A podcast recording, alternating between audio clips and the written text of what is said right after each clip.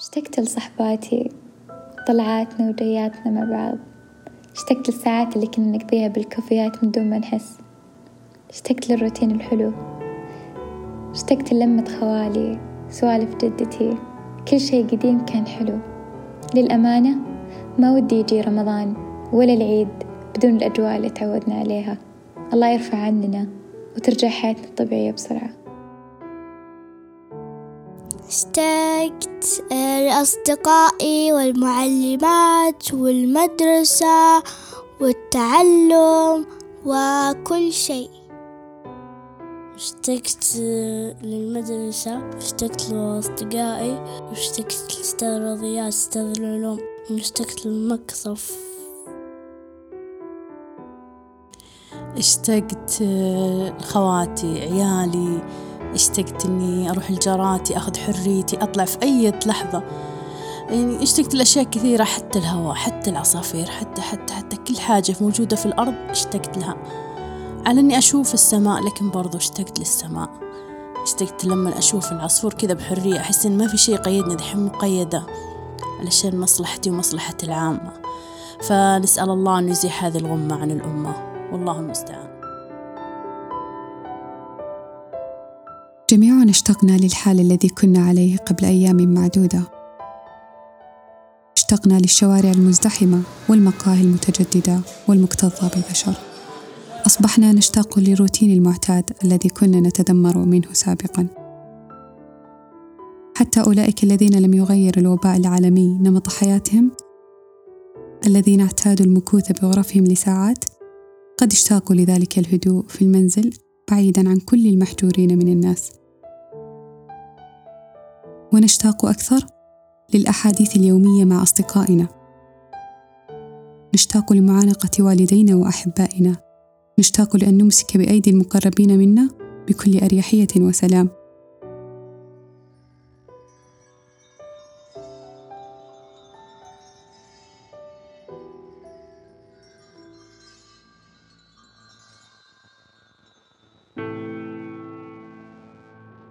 فيه ناس أكيد ما فرق مع الوضع الحالي اللي ما غير أي شيء في نمط حياتهم اليومي.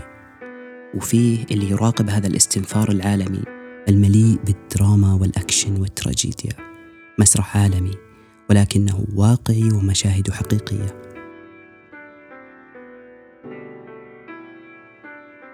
وهناك من يرى في الوضع الحالي أزمة وجودية حقيقية تهدد البشرية ككل.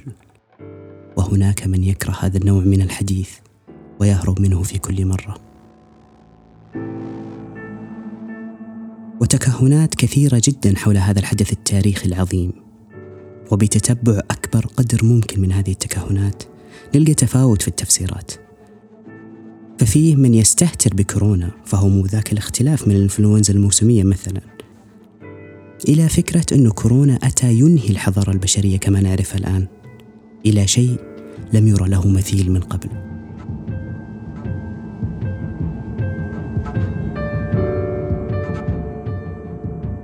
وآخرون يظهرون من العدم مع كل حدث عالمي يرددون أصواتا على النهج المعتاد بأن هناك مؤامرة ما تحاك في الظلام. وبعضهم يتحمس خطوة أكثر ليضع نقاط خطة هذه المؤامرة على حروفها. فيتنبأ بتفاصيل لا تعكس أكثر من اتساع مدى الخيال عنده. كل هالتكهنات المختلفة في وجهاتها كثير منها متناقض مع بعضها بطبيعة الحال. بعض من وجهات النظر هذه للأسف وصل مرحلة قاربت على رتب عالية من اليقين ما يوصلها إلا العقائد. ومن حسن الحظ أكثرنا محجور في منزله المنزل اللي فقط من عدة أسابيع قليلة استرجعنا الصورة الكلاسيكية له والمتجذرة تاريخيا في أذهان البشر. فهو مشهد يبقى يمثل المعادلة الطبيعية صحيح تباعد اجتماعي ولكن تقارب عائلي وتضامن إنساني.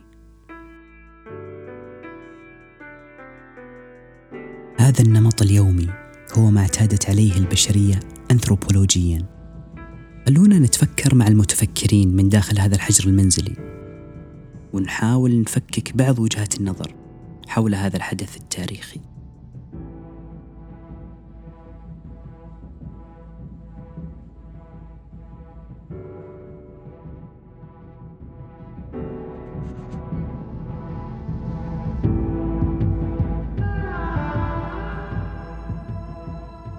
بعد كل هالمقدمة الطويلة ومرة أخرى بغض النظر عن كل الخيالات المختلفة. الحقيقة والواقع هو أن كل من يسمع الآن هذه الكلمات أصابه أثر هذا الفيروس. طبعا الله يحفظ الجميع سواء من الإصابة بالمرض نفسه أو من بقية الشرور. ولكن على الأقل أثر حضرة هذا الضيف المخفي أصابنا جميعا بشكل مباشر أو غير مباشر. تقييد حركة الكوكب. علامة لهذا الأثر ليست بسيطة. لا يقتصر الأمر على حركة الفرد اليومية بل حتى التخبطات الاقتصادية حول العالم وشلل بعضها يعكس مدى قوة هذا الأثر.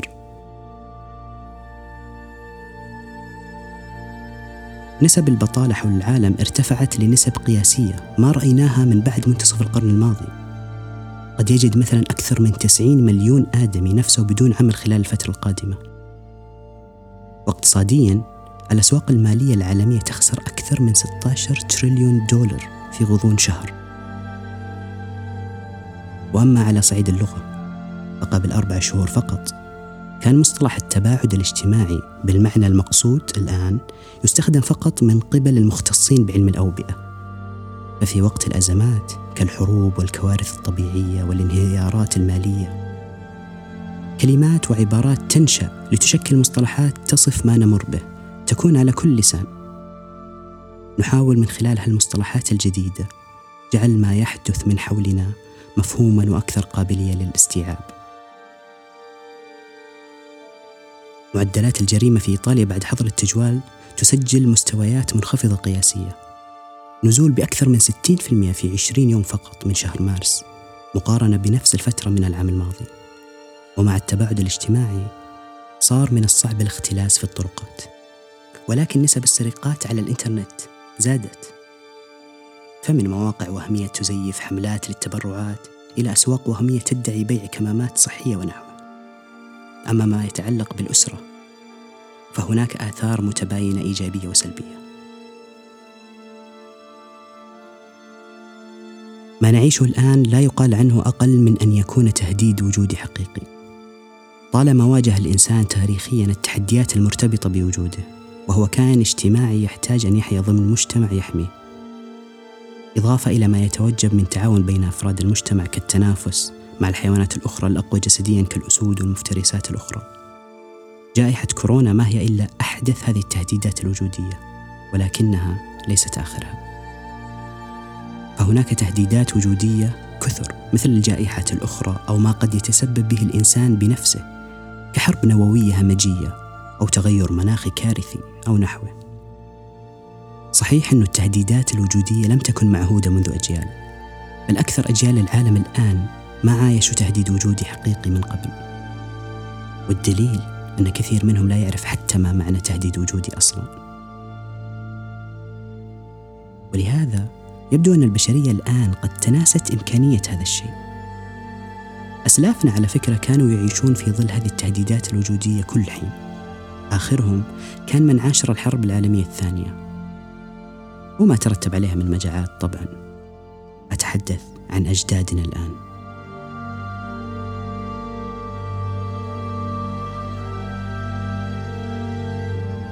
لم يذكر أن كان للعالم تهديد حقيقي لوجوده بهذا الوضوح والشراسة من بعد تلك الفترة حتى الآن. الحزين في الموضوع هو أن جيل أجدادنا اللي شهد تهديدات وجودية من أيام الطفولة هو نفس الجيل اللي معرض للخطر الأكبر في ظل هذه الجائحة بحسب الأرقام والإحصائيات. فكورونا اللطيف في جسد شاب ربما قد يكون فتاك في جسد جدي وجدك.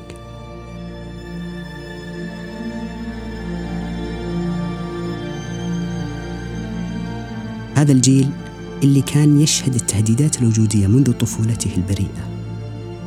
أيها الناس هؤلاء القوم أجدادنا هم من يجب أن نتعاون معا لكف شرنا عنهم.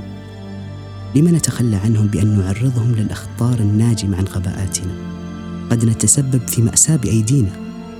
بأيدينا مجازيا وحرفيا. أليس الحرص واجب؟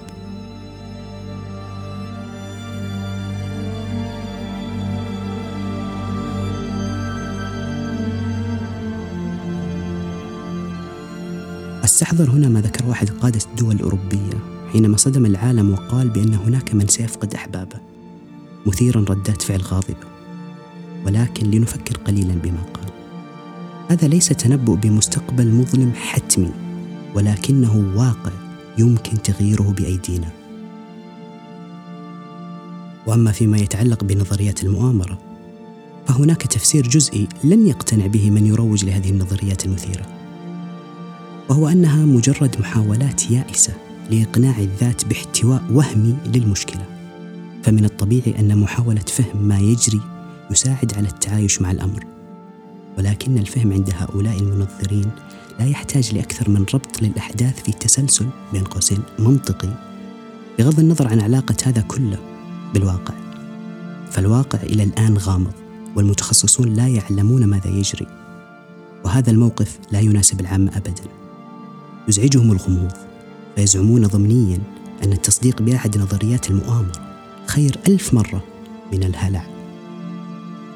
وهناك أشكال أخرى من مظاهر الاحتواء الوهمي للمشكلة. فنرى كيف لمجتمعات حول العالم يتسابقون على ورق الحمام مثلا اللي ما له أي علاقة لا من قريب ولا من بعيد بالحماية من كورونا. فقط من أجل الاستشعار بأننا في مأمن الآن.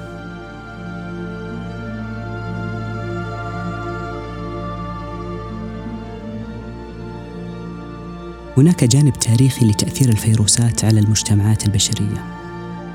وخلال الخمسين إلى المئة ألف سنة الماضية أمراض معدية جديدة بدأت تظهر تزامنا مع ازدياد عدد البشر وتوزعهم حول العالم. في السابق كان البشر قليل ويعيشون في مجتمعات صغيرة ومعزولة عن غيرها فلم تظهر وباءات كما حدث فيما بعد. ومن ظهرت عليه عدوى إما مات أو طور مناعة ذاتية. فهذه المناعات البدائية المكتسبة كانت تمرر للرضع من خلال الرضاعة عن طريق بروتينات مناعية تنتقل مع الحليب وبروتينات مناعية أخرى تنتقل قبل الولادة من خلال المشيمة لتنتقل من دم الأم لأطفالها. قبل حوالي أكثر من عشر آلاف سنة إبان العصر النيوليثي أو العصر الحجري الجديد وتحديدا في الشرق الأوسط. كان قد بدأ السلوك البشري يتغير البشر في وقتها بدأوا بمهنة جديدة وهي الزراعة هذه الثورة الزراعية مهدت البيئة المناسبة للانتشار السريع لفصائل معينة من فيروسات موجودة بالنباتات فقط. أيضا هذه البيئة جعلت هناك مجتمعات بشرية زراعية أكثر ازدحاما. وفي تلك الفترة كان لقاؤنا الأول مع الوباءات الفيروسية.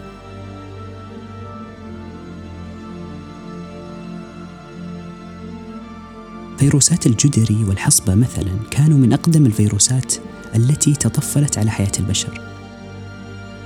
تطورت من فيروسات أخرى كانت تصيب الحيوانات فقط.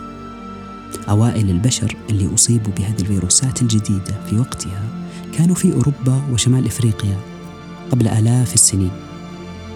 هذه الفيروسات نقلت إلى العالم الجديد عن طريق الأوروبيين من خلال ما يسمى بالاستعمار الإسباني واللي بسببه تعرض كثير من السكان الأصليين للعدوى ومات الملايين بسبب وباءات كثيرة متتالية في حين ما كان عندهم أي مناعة طبيعية مسبقة ضد الفيروسات وباءات وجائحات الإنفلونزا بدأت تدون تاريخيا في القرن السادس عشر ومن ذلك الوقت وهي تفاجئنا في فترات متكررة ومتقاربة في القرون التالية.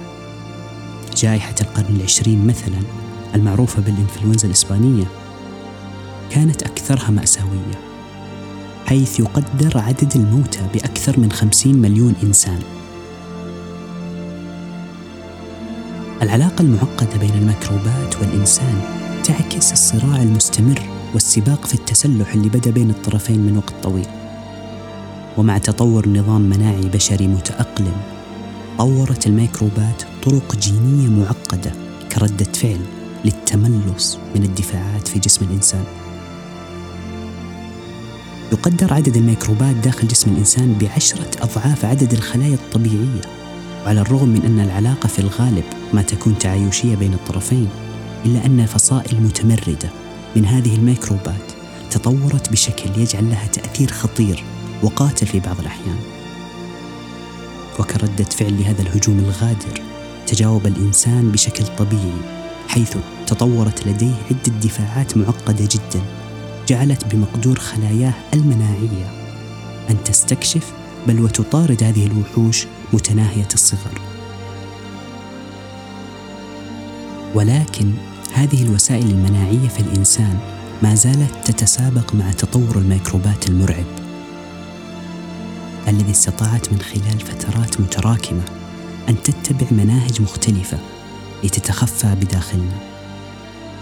وسباق تطوير الأسلحة بين الطرفين ما يزال مستمر إلى يومنا هذا.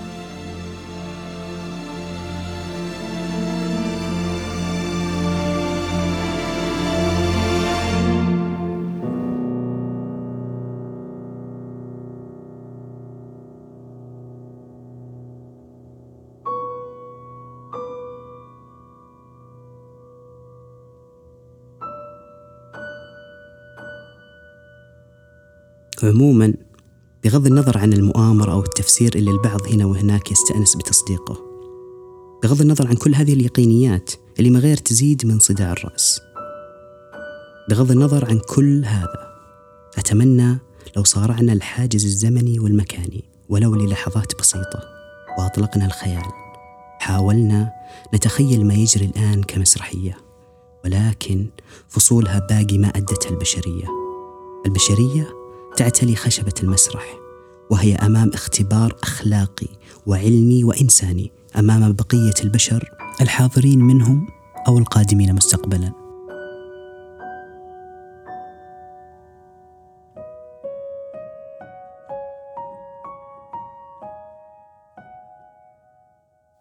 Justice is delivered!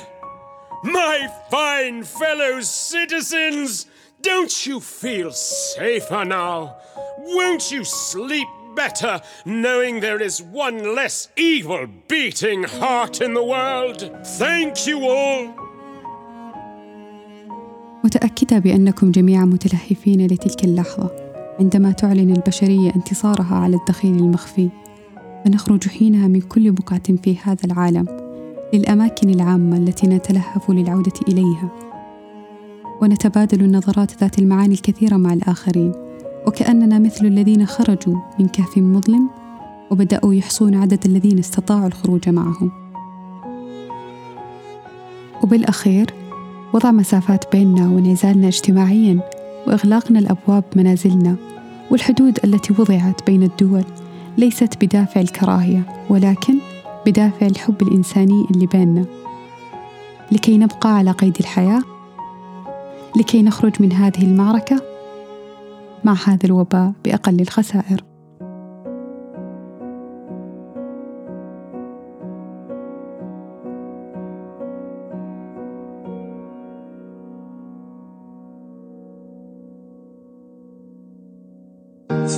العالم قانون يسري هذه الأيام. قانون طبقه البعض فنجوا بسلام. باعد عني لو تدري ما أقسى نشر الضرر. ما أجمل أن تبقى في البيت بدون زحام. Stay